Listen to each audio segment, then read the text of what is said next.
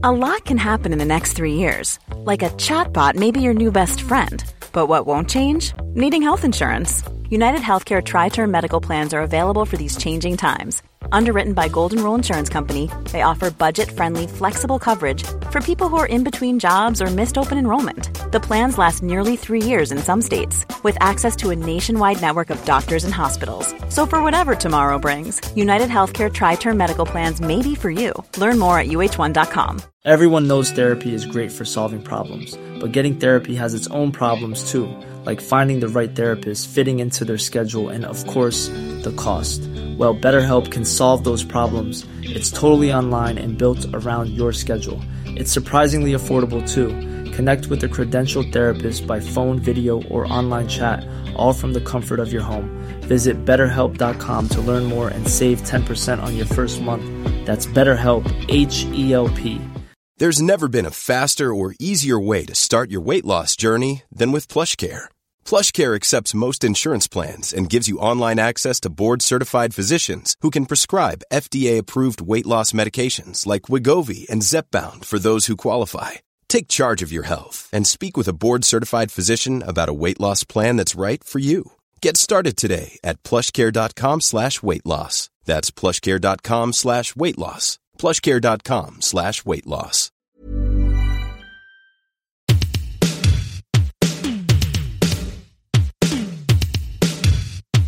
What's going down?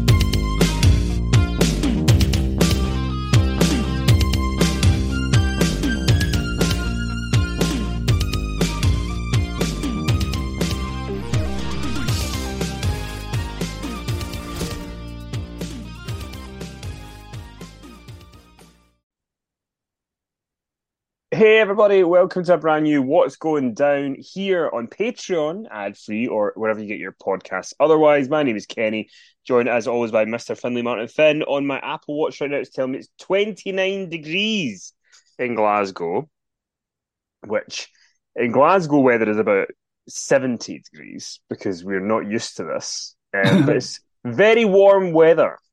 Indeed. Kenny, if you can't stand the heat, get off the podcast. That's what I say. There you go. I'm look. I'm look. I've got. I've got several chilled drinks next to me. I've been, uh, you know, I bought. I'm telling you off air. I bought an air fan, and the, the fuse blew as soon as we tried to turn it on.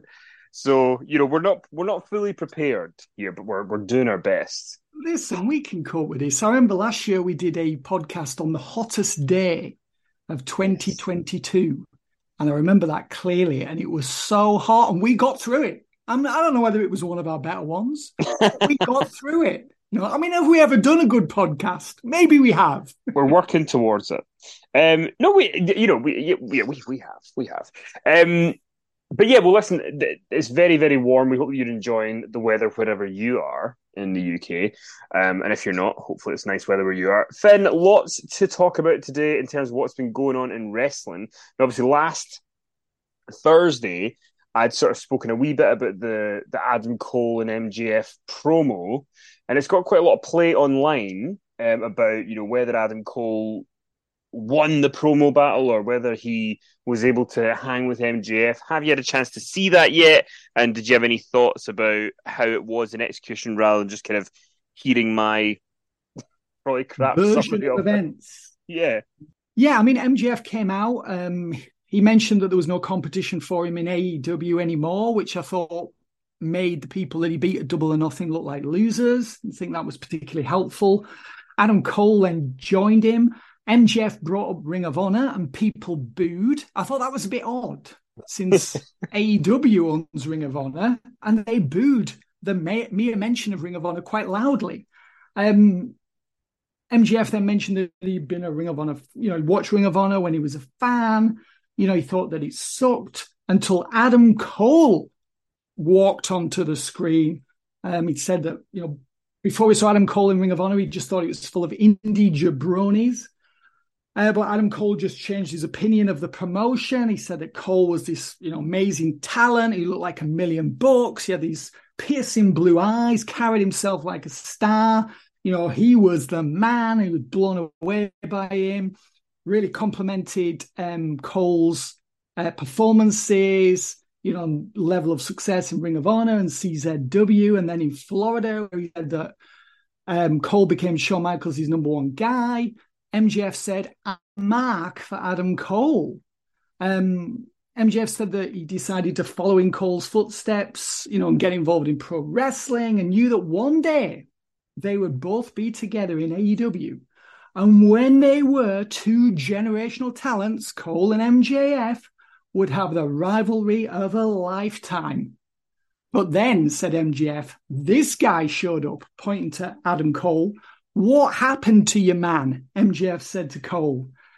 MJF called Cole a video game geek, uh, a virgin golem. Um, MJF used the balls in a purse line. We never tire of hearing that one, do we, Kenny? All the big stars are accused of their wives or girlfriends having their balls in a purse. That's it. His balls are in Britt Baker's purse. He said that Cole used to have the body of a world champion, but now Cole was so frail he made crack horse jealous. So I mean, this was pretty tough stuff. And Cole, so he no sold nearly all of it. Um, you know, Jeff said that he'd beaten everyone. MJF said that Cole, you know, jumped to AEW because Vince McMahon didn't see top guy potential in him. And MJF said that, you know, maybe Vince was right. And then Cole finally responded. So he finally was allowed to say something you know, to counter this dressing down, this burial. I mean, it was incendiary, it was brutal. So I'm going to say I thought Cole did fire back. You know, the counter attack was fairly strong. Um, you know, he said that um, MJF sounded like a toxic social media troll. Cole said that Baker could be MJF. um, Colin that MJF's fiance left him. Now I've got to say, MJF at least did sell the zingers that Cole fired in his direction. So let's give MJF cred- credit for that. Um, Cole mentioned, you know, Cole brought that MJF had knocked his body, but then he said that MJF couldn't match his body of work, and then challenged him to. I mean, this was a good one. He challenged him to do a drug test.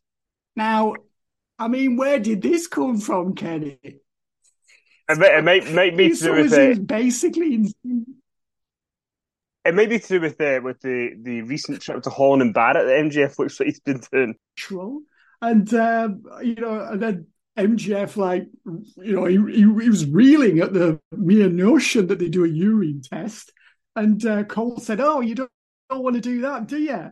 I thought so. Um, so thought MJF really sold that well. Cole said that no one respected him because he did the bare minimum in AEW. I mean, that wasn't really consistent, you know, with the win over Bryan Danielson in the Iron Man match at Revolution. He just retained the belt against the other three so called pillars. So, I mean, Cole wasn't giving MJF any respect for the wins that he'd scored earlier this year. So I didn't really like that very much. Um, in the end, Cole you know, said MJF was a coward and challenged him to a match, and MJF agreed, and Cole walked off and smiling, and MJF was furious. So it was just like, you know, classic MJF AEW, wasn't it? Where, you know, to me, you're better off putting people over than running them down. It's just that simple. And it just felt like this burial of each other. But this is what MJF does. He did it with Ricky Starks. He does it with basically everyone. And I think, you know, I, I don't, I think it could be changed drastically and it would be more productive. But the AEW fans seem to like it, Kenny, or at least a lot of them do. I know some don't. I know some did object to the content of the back and forth battle between them. But I mean, this is not a new phenomenon, what we saw last week on Dynamite from MJF, was it?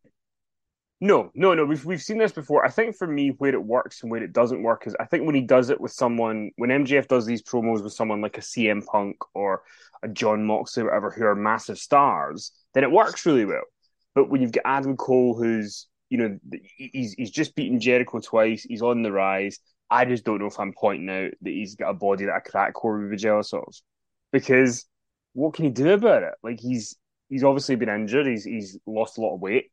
Um, you would yeah. just you would yeah. To me, it's like because also it's like Cole's just beat Jericho twice. It should be, you know, that that that should, it should be... all be all about the wins. It should be all about the performance and what he's done recently. And to me, it's a disservice to Jericho. I mean, I know Jericho's kind of a bit of a comedy character these days, but I mean, Cole had beaten him in two TV, one pay per view match, one TV match, the mix match. Mm-hmm. Bring that up, mention that. You know, I'm on a roll right now. I've scored these big wins, and now I'm coming for you. And that didn't come at once. No, and I mean, I, I, you, you are right though. Some, I think some portion of the crowd do enjoy it, and that's that's fine. I think it's just to me, I didn't watch this and think, you know, Adam like I, I, I before. I'm not saying they would have ever got it to a point where you would think that Adam Cole was going to beat MJF, but I mean, I've never been more sure that somebody's not taking the title from him. Whereas the job should be to convince me that maybe he will take it from him. Yeah. So, I mean, you know, some people are saying maybe this this goes all the way to All In. I mean, I cannot imagine that this was the main event of All In. I mean, you know, they're giving the, they're giving the match away t- tomorrow night. The yeah the kind of non-title match. So I mean, to me, it's this is a TV feud, which for Cole, I think I think it'll be a struggle. I think uh, he did get some good lines in, like you said. I did think his kind of his take a urine testing was was a good zinger for him to come back with after all the stuff that he took from from MJF. But uh, yeah, I don't know. I, I feel like I just didn't it didn't hit for me as well that it hit for everybody else. And I think it's more just because I'm a bit bored of the MJF act rather than yeah. anything Adam Cole did wrong.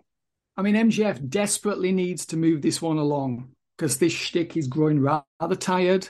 I mean, I know some people still enjoy it. I mean, he's like the stand up comedian who insults his audience. He's been doing this now for a long time. And I just think he needs to come up with a world champion shtick and he needs to work out that it's his job to try and elevate people, not bury them. That's what a champion does. Yeah, I mean, before when he before he was champion, he was with Wardlow. At least you kind of had the the story of the the undercurrent of the Wardlow will turn on him one day type thing. But now it's just kind of him on his own. He goes through these opponents. They come out of it kind of worse off than they were before going into it. Yeah. So, and that's not really the way it should be. I mean, Triple, I'm very rarely will I compliment Triple H on this, but before he got his quad injury and just lost the ability to help anyone in the ring, apart from his pals, um, in 2000, you know, he would have matches with like Taka Michinoku or the Brooklyn Brawler or whoever, and he would give a lot in the match so that when he won, the person still it looked like they'd they'd kind of had taken it out of him a wee bit, and they and he, yeah. he put them over a wee bit in, in in defeat.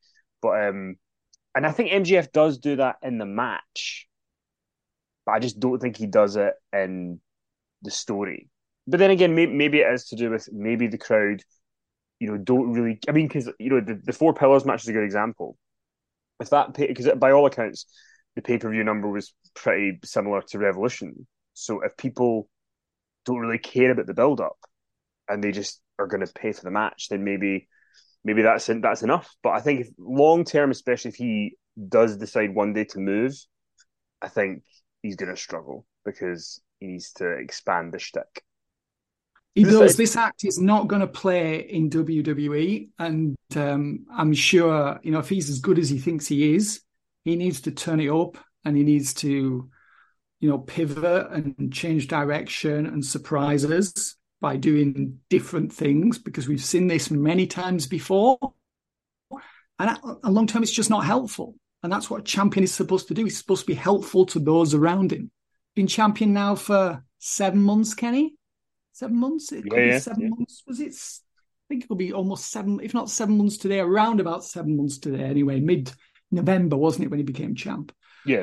So um, you know, it still feels like he's just won the belt because he's had so few title defenses. And um, I mean, I hope Cole scores the pin um, tomorrow night on Dynamite, and this leads to a title match at Forbidden Door. I would think probably, um, and maybe I mean we'll see what happens. But I mean, when I was watching this, I, I just found myself thinking about Hulk Hogan versus Andre the Giant at WrestleMania 3. And I imagined what would have happened in the run up to that match if Hulk Hogan had said to Andre, You're so broken down, you can hardly move. You're no mm-hmm. threat to me at all. And that would have been the Hogan and Andre equivalent of what MJF did with Adam Cole. And of course, Hogan wasn't going to say that, and that ended up being the biggest match of all time. But I mean, just think about it. You know, just think about how much more he could do for his opponents if he was willing to um, state what a danger they posed to him, and you know, just not you know accentuate what was Paul Heyman's philosophy in Extreme Championship Wrestling. Accentuate the positives, hide the negatives. And MJF's approach is the reverse of that. Yeah. Well, we'll see what happens uh, on Dynamite tomorrow night. Uh, let's move on to SmackDown Raw, the latest news as we build towards Money in the Bank.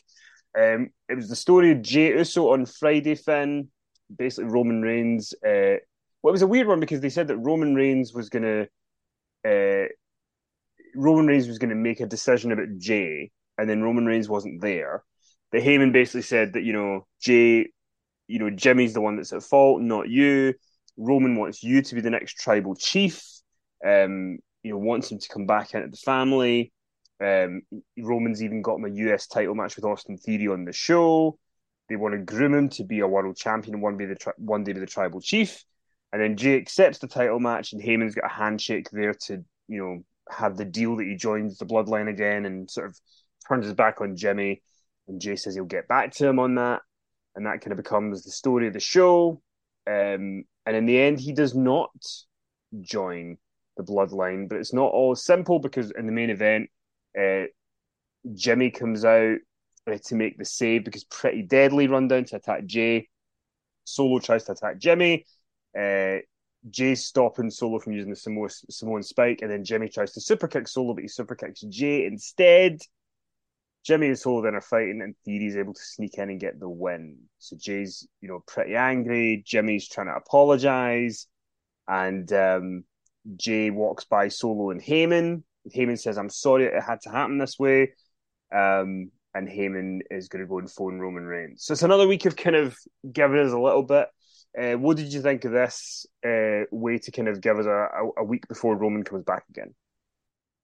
Yeah, I thought it moved the story along nicely. I mean, Paul Heyman and Solo Sikoa were in the ring um, the beginning of the show, as you said. Jey, um, Jey walked out and joined them. Jey said that stabbing um, Jimmy in the back. Jey said to Solo that stabbing Jimmy in the back was something you don't do. Heyman blamed it all on Jimmy. He said all this chaos in fighting, all this friction, you know, all this you know bad blood was all down to Jimmy. You know, it wasn't Jey's fault, wasn't Solo's fault, wasn't Roman's fault. It was all Jimmy's fault. And Jimmy had been, Jimmy had betrayed Jey. Um, Heyman said that, um, that, that Roman was grooming Jey to be the next tribal chief so that when Roman steps off, Jey takes over. Jimmy's aware of this. Jimmy's resentful of Jey.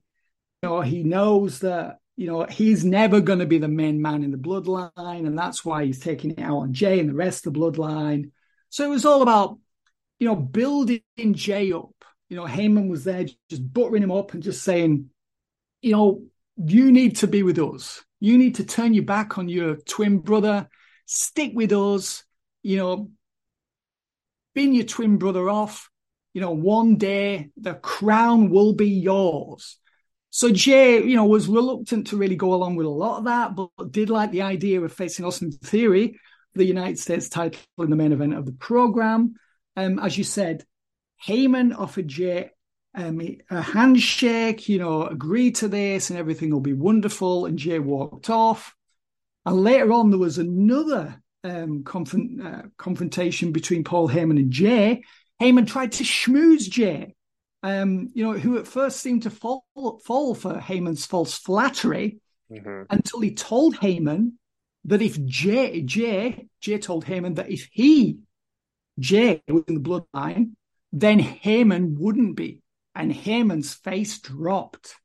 And that led, of course, to the Austin Theory versus Jey US title match in the main event, which we were told that Reigns um, he'd made this one happen. Jey was very much the babyface as far as the crowd was concerned. He worked the match like the babyface.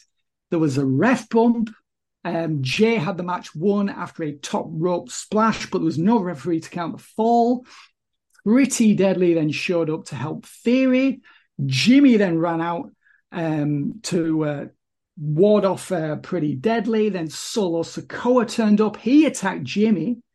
Uh, then Jey stopped Solo from attacking Jimmy, stopping uh, Solo from beating Jimmy down.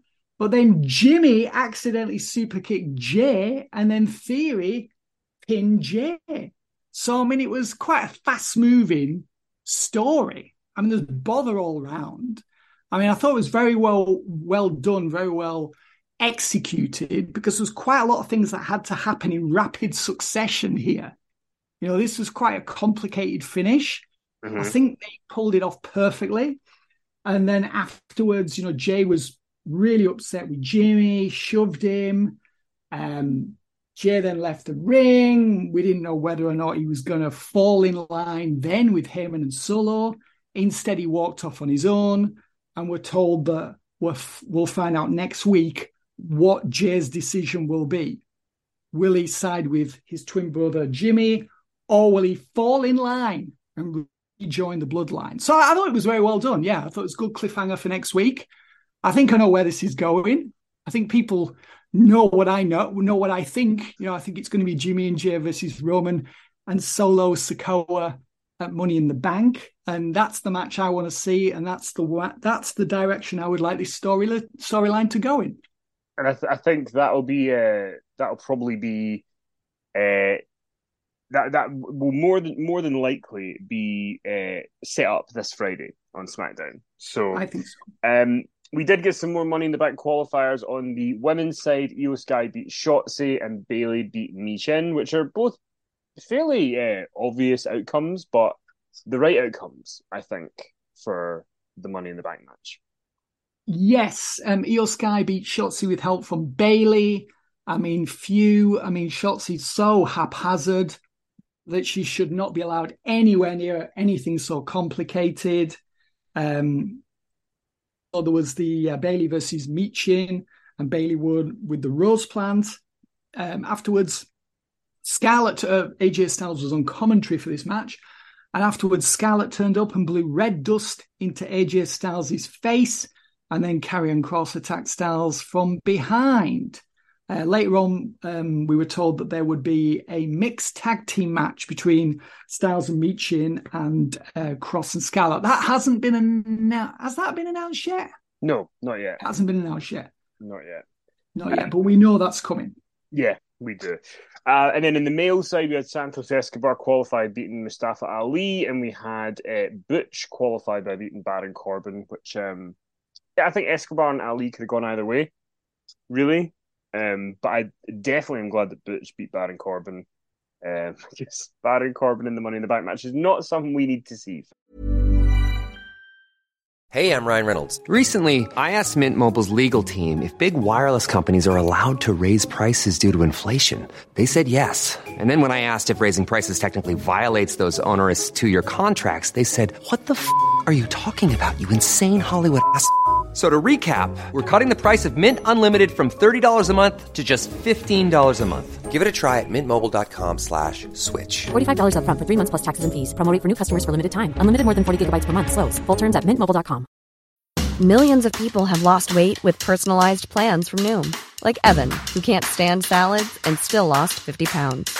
Salads generally for most people are the easy button, right? For me, that wasn't an option.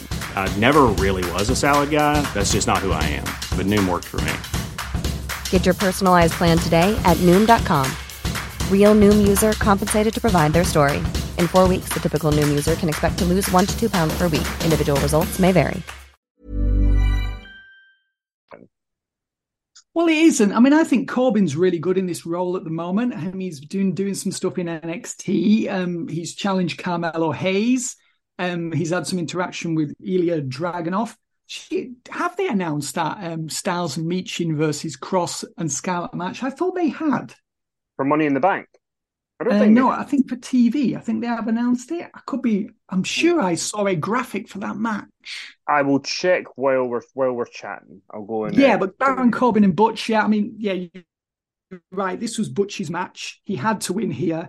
I mean, it would have been a real vote of no confidence in Butch, wouldn't it? If he wasn't included in the Money in the Bank ladder match in uh, Money in the Bank from his own country, and Corbin, who'd won Money in the Bank previously, was booked in the match instead. So Butch won the match handily, um, and afterwards, um, you know, Butch actually scored the win after he was distracted by Carmelo Hayes and Trick Williams who were in the crowd. And afterwards, there was a scuffle between Hayes and Williams and Corbin at ringside. You know, later backstage, Corbin was complaining about the loss, and then he was drilled by Cameron Grimes. So it seems like lots of people are upset with Baron Corbin at the moment. But as I said, I think he's in this role, I think he's actually a very effective low card heel whose role is to put others over. And uh, he's not a threat to the main event anymore. He's not going to win any titles. To me, I think he's accepted that this is his role, and I think he's actually really good in it. Uh, well, you are correct. It is this week on SmackDown. It is the mixed tag with AJ and Michin against uh, Karrion and Scarlett, as well as a tag team gauntlet to see who faces Kevin and Sammy with Pretty Deadly, uh, Sheamus and Ridge, the club, the Gallows, the OC, Street Profits, and the LWO. So We'll see. I thought as much because this will be, I believe, this will be Scarlett's television debut in WWE in, in the ring. Is her her wrestling debut for WWE on TV? Yes, and I would like to thank WWE for not subjecting us to it in London instead. Um, keep it for keep it for TV. Um, so, but um, Speak, you know, you actually, about Scarlett. You know, Scarlett has had quite a lot of matches, and she's. Oh, oh, oh am I imagining this? Has she had a TV match previously? Uh, Maybe she up. has. I don't know if she. I mean, if she if she did, she's had one. I mean, she's yeah. not had a lot. Let me have a it's look here. Ringing a faint bell that she has had a match on TV before. Uh, oh, she so she did team with Karrion Kross once on SmackDown in January. It was Kross and Scarlett against Emma and Madcap Moss. Yes. I thought she had wrestled before. No wonder they didn't make a song and dance about it being her first TV match because it's not her first TV match. I mean, mm-hmm. she's been wrestling on and off for years. I mean, she's actually okay in a, you know, well rehearsed and well laid out sort of mixed match in which you won't be required to do that much. I think she'll be okay. Um, but speaking, you know, you talk about debuts, even though you know, I guess it's not going to be our debut, but a return happened on SmackDown because Asuka came out and she was um, given the new WWE Women's Championship belt. I've got to say, Finn, I've got to give WWE credit. They actually did something that made sense and didn't feel last year like the consolation thing of swapping the belts. They've now made it that there will be a WWE Women's Champion and a World Women's Champion instead of the Raw and SmackDown branded ones. So Asuka was given the WWE Women's Championship here, which was basically looked pretty much identical to Roman's, but with a white leather strap and the gold instead of black and gold. Um, and as Asuka is getting the belt and she's very happy, we get the music of Charlotte Flair. She is returning, comes out and does one of her usual awful babyface promos because she cannot be a babyface. Um, and she basically said, because the whole thing was on this show, Bianca Belair, who I actually thought was pretty good, showing some fire that she wants to get her hands on Asuka. And Adam Pearce said, "Look, you know, I've got to got to make got to make tonight go okay. You got to let me give her the, the belt and do this. But if you let me do that, you will get your title shot." So Bianca's, you know, accepts that. She says, "Right, okay, I'll hang back as long as I get my title shot." And then Charlotte comes out.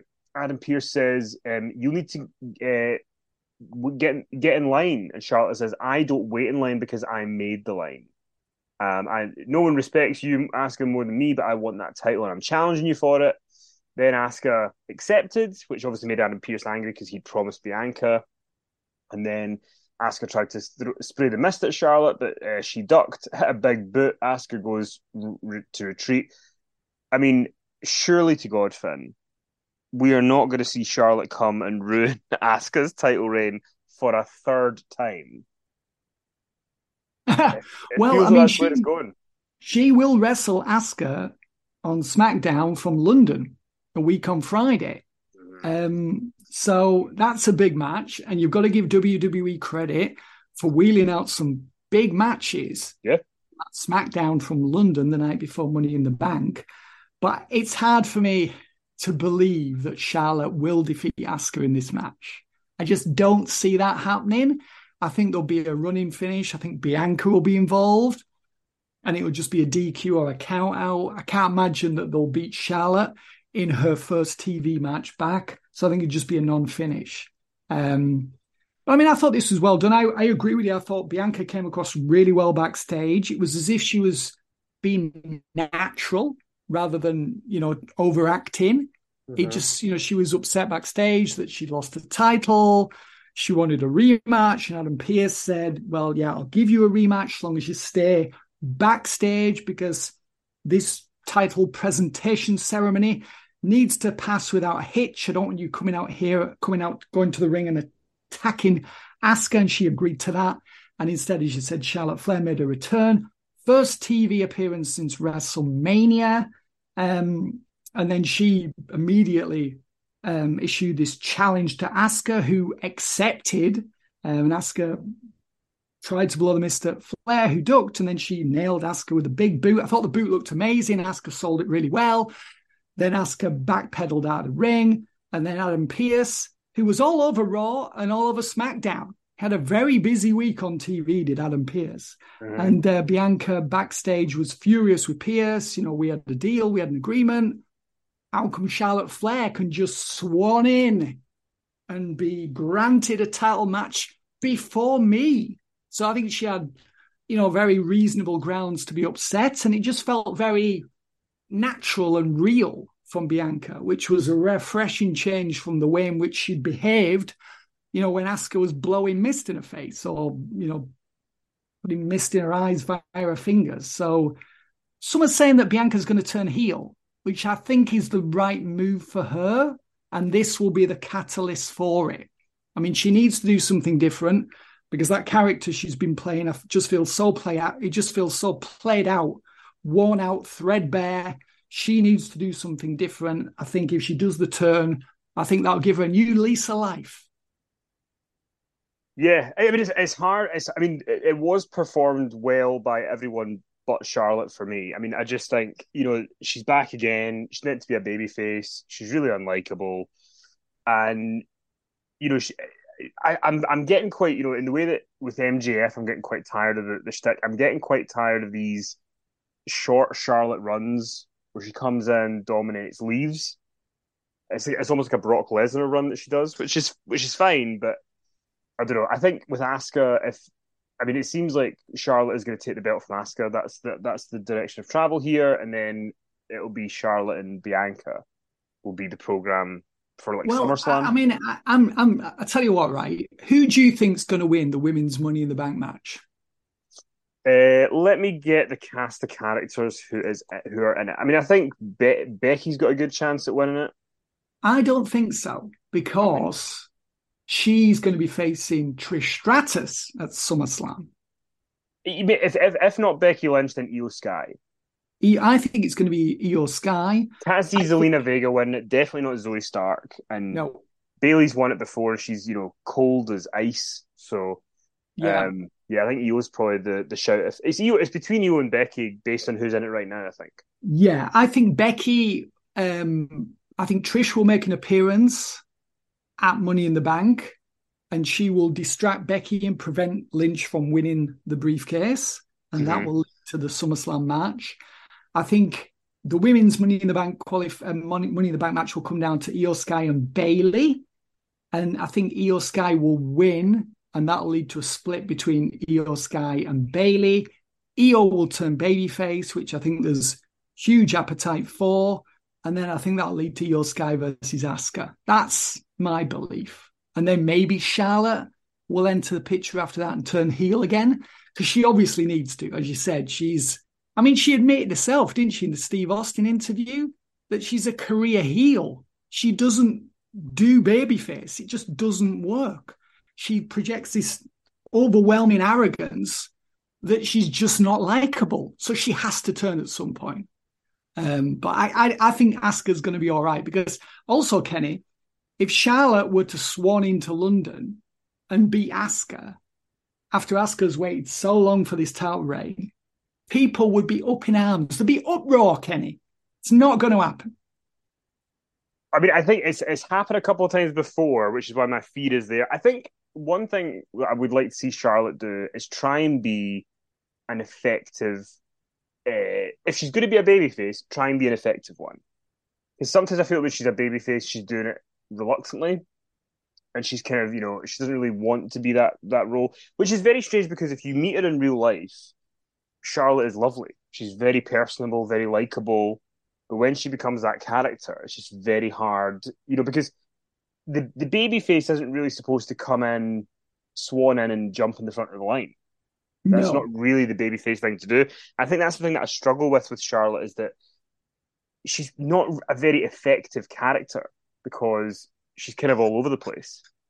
And um, yeah, I, I hopefully though you're right, and she's not going to come back and just sort of take the belt off Asuka, which is. Uh, but I mean, may, maybe the way they get out of the SmackDown thing on the Friday night is Bianca interferes, and then we get a three way at Money in the Bank.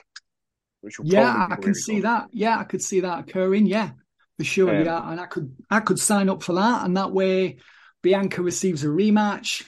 I would think Asuka would probably retain. Maybe Bianca then does the turn or makes moves towards that direction. Um, yeah. But yeah, I just yeah, Charlotte. There's something about her. She's got this, you know, this overwhelming sort of. She just exudes conceit. You know, she just she just does. It's this natural thing she does. And you're right about it was not a baby face thing for her to just show up, to just rock up and demand a title match. A baby face has to earn it. Yeah. I mean, um, Charlotte's last match. What happened in Charlotte's last match, Kenny, on TV? Where she lost to Rhea Ripley, right? Yeah, yeah. So, so we last saw we last saw her at WrestleMania, right? Yeah, that was the last time we seen her, and she so, and then she's back. I mean, I, I, I, she is a big star. I think she carries herself really well, but I just think you know because she she returned in December out of the blue and beat Ronda for the belt. Yeah, and then she stuck through to WrestleMania. She's gone again. She's now back again for this run, um, where she's a babyface again. So yeah, we'll see. We'll see how it pans out. But um, yeah, definitely a big match on SmackDown a week on Friday in London, or two weeks. Yes, Friday, whenever it is. Um, let's move on to Raw. We opened Raw with Rhea Ripley being presented the women's world title, so that's now the belt that she's got. She's pretty happy, and this led to Cody Rhodes coming out to do a promo with Rhea and Dominik. and Cody has challenged Dominik to a match at Money in the Bank. So we are getting that's a match we discussed last week. And um, yeah, this is very fun and a good stopgap for Cody before Brock inevitably returns to set up the SummerSlam match. Yeah, good mid mid card material. I thought this was a fun segment. Um, you know, yeah, Adam Pearce recognized Rhea Ripley as the brand new women's world champion presented her with a title belt that is the same design as Seth Rollins' belt. So uh, Rhea seemed very pleased about that, as were the crowd, until Dominik Mysterio came out to congratulate Rhea Ripley, and the mood changed. Everyone booed. I tell you, give it another like six to nine months, and Rhea Ripley is going to be a colossal babyface. People respect her, they want to cheer her, I, I really like the fact that you know she's a heel at the moment. The Dominik Mysterio association, I think, works really well for Dominik because he's not enormously confident out there by himself, and it works really well that he's got you know a professional like Rhea Ripley by his side. So uh, yeah, he came out and he started talking and was booed out of the building, and then Cody Rhodes joined them. Rhodes challenged Dom to a match, had to accept the match for Dominik.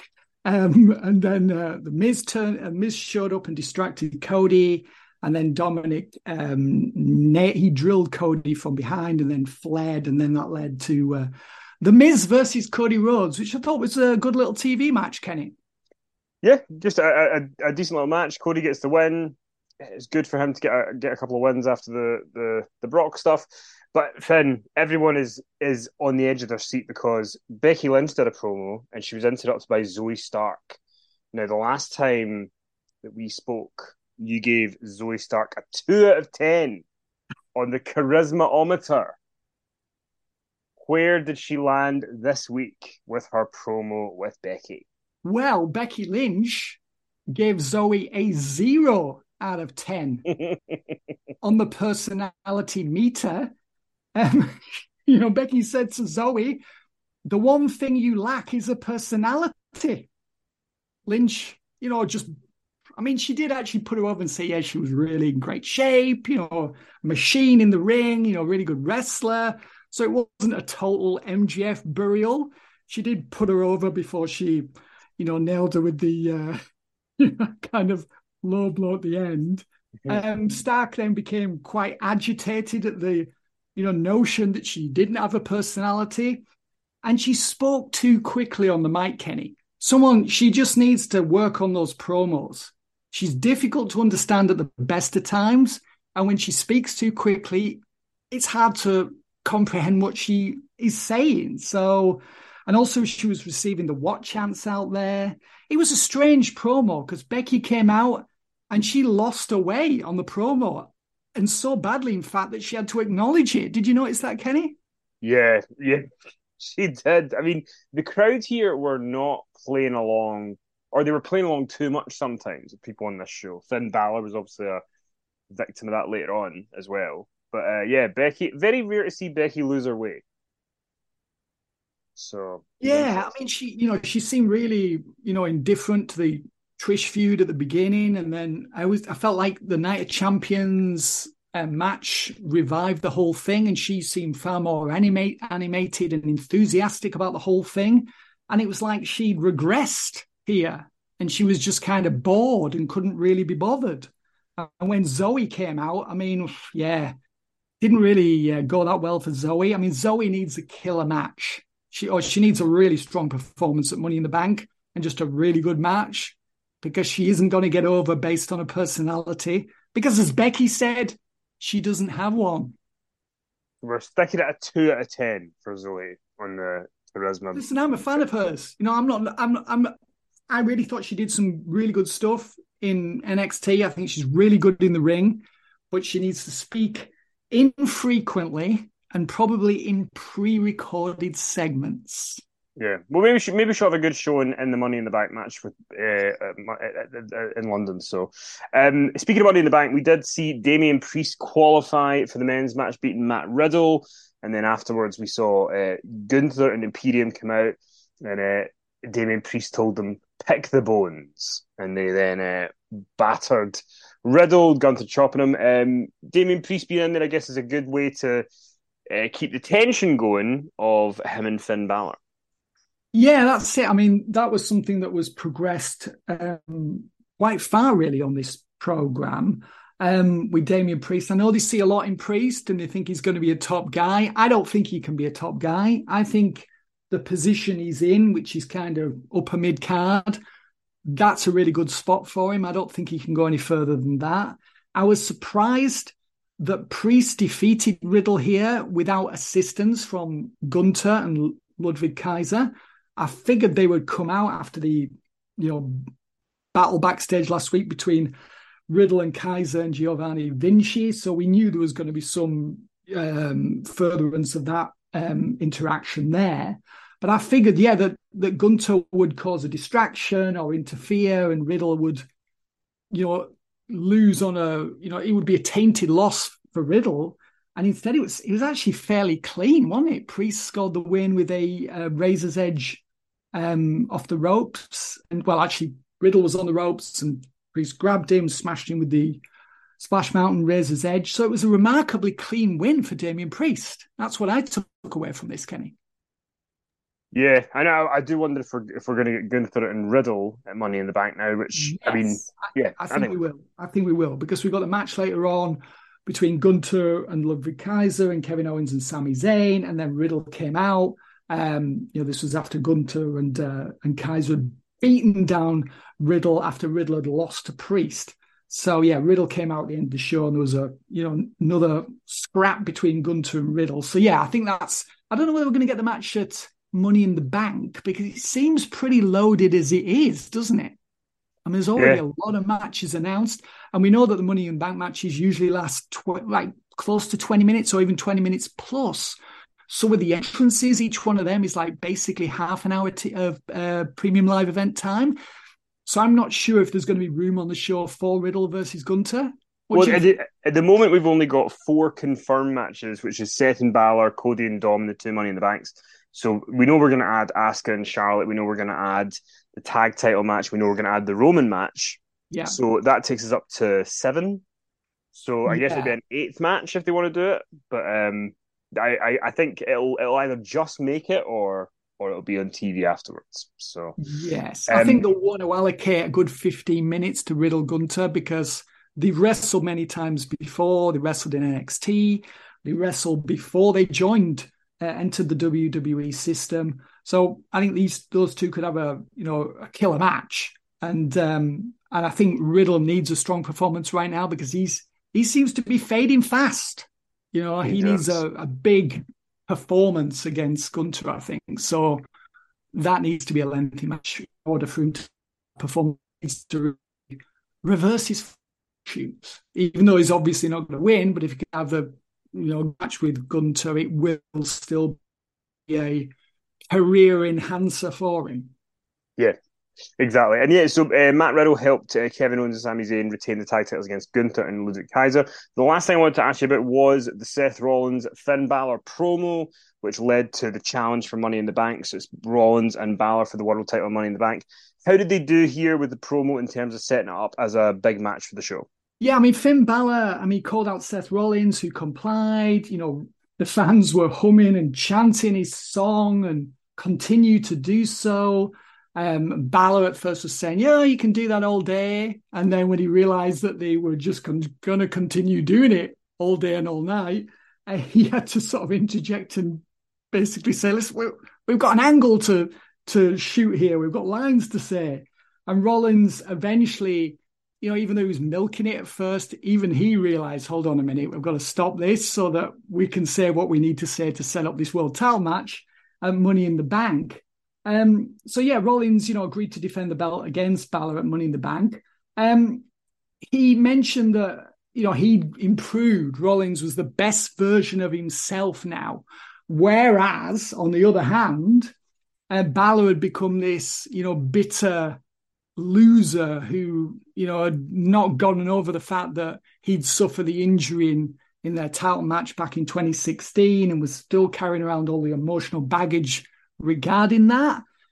And Rollins said that, you know, maybe Balor, if he brought the old version of himself to Money in the Bank, he might have a shot of defeating Rollins, you know, but this current version didn't because he was so wrapped up in bitterness, you know, that he wasn't, you know, firing on all cylinders and going full throttle. So I thought it was quite an interesting way of approaching this, you know, with Rollins as the baby face saying that Balor, you know, is basically defeating himself at the moment with the way that he's behaving and by not, you know, getting his mind on the job and just allowing previous events to cloud his, you know, strategy or his judgment or his performance or his training or whatever. So I thought it was an interesting way to approach it, really. What did you think, Kenny?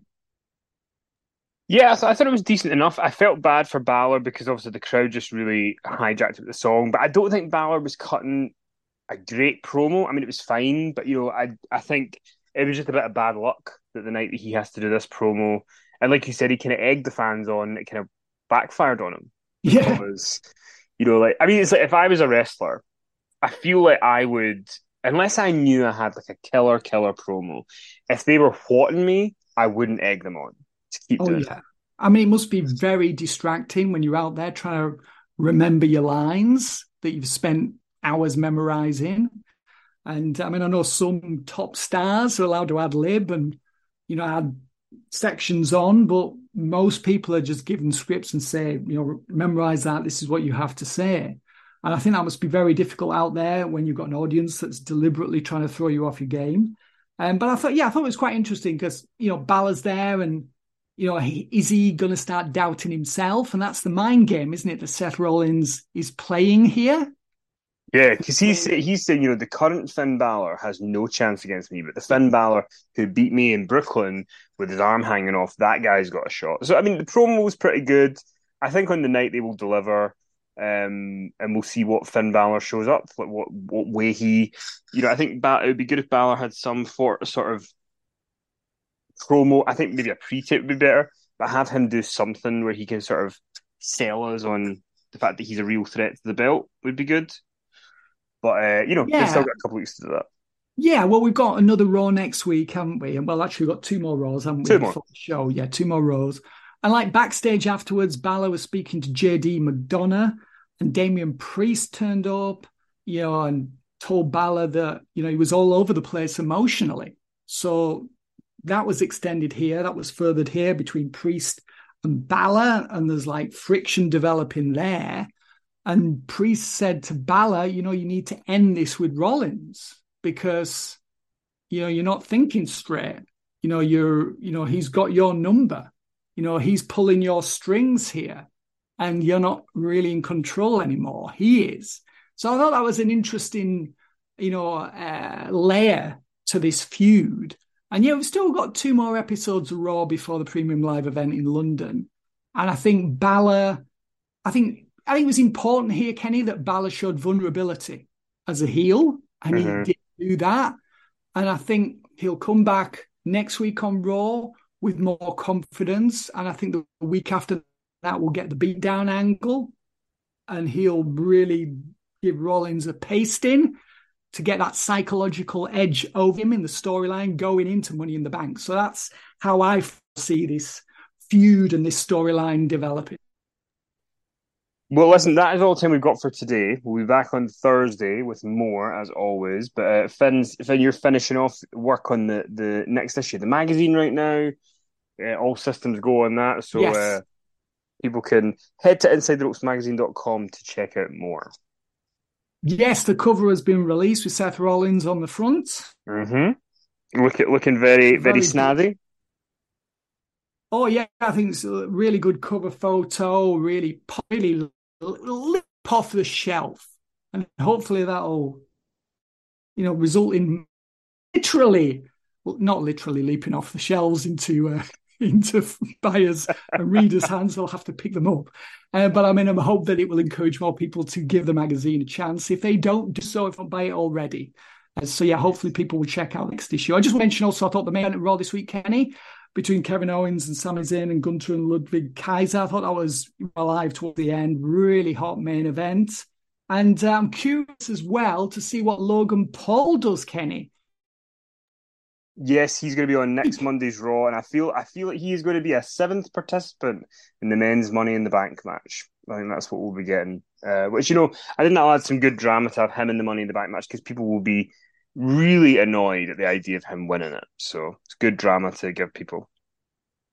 Oh, definitely. It means they can, you know, revisit the Paul Seth Rollins rivalry, at least backstage, you know, not probably not physically, because I can't imagine Paul would is actually going to win the money in the bank briefcase. But the very threat of it will be a heat generator. And can I just say, Kenny, that I pointed out some months ago in the magazine that this would happen and suggested this very storyline. Once again, WWE, you know, I'll expect the check in the post. Come on, WWE. It's about time you start paying me royalties for these good ideas. There you go. Another F Martin idea implemented. Classic WWE. Uh, well, listen, yeah, we will look we'll look forward to being back next week on what's going down to see what Logan Paul's going to be getting up to. But I think we know he's going to be at Money in the Bank in the ladder match. But um, we'll see what happens. But yeah, I want to thank you for all your support, everybody. Thanks for all your pledges on Patreon, buying the magazine. We really appreciate it, and we'll talk to you soon.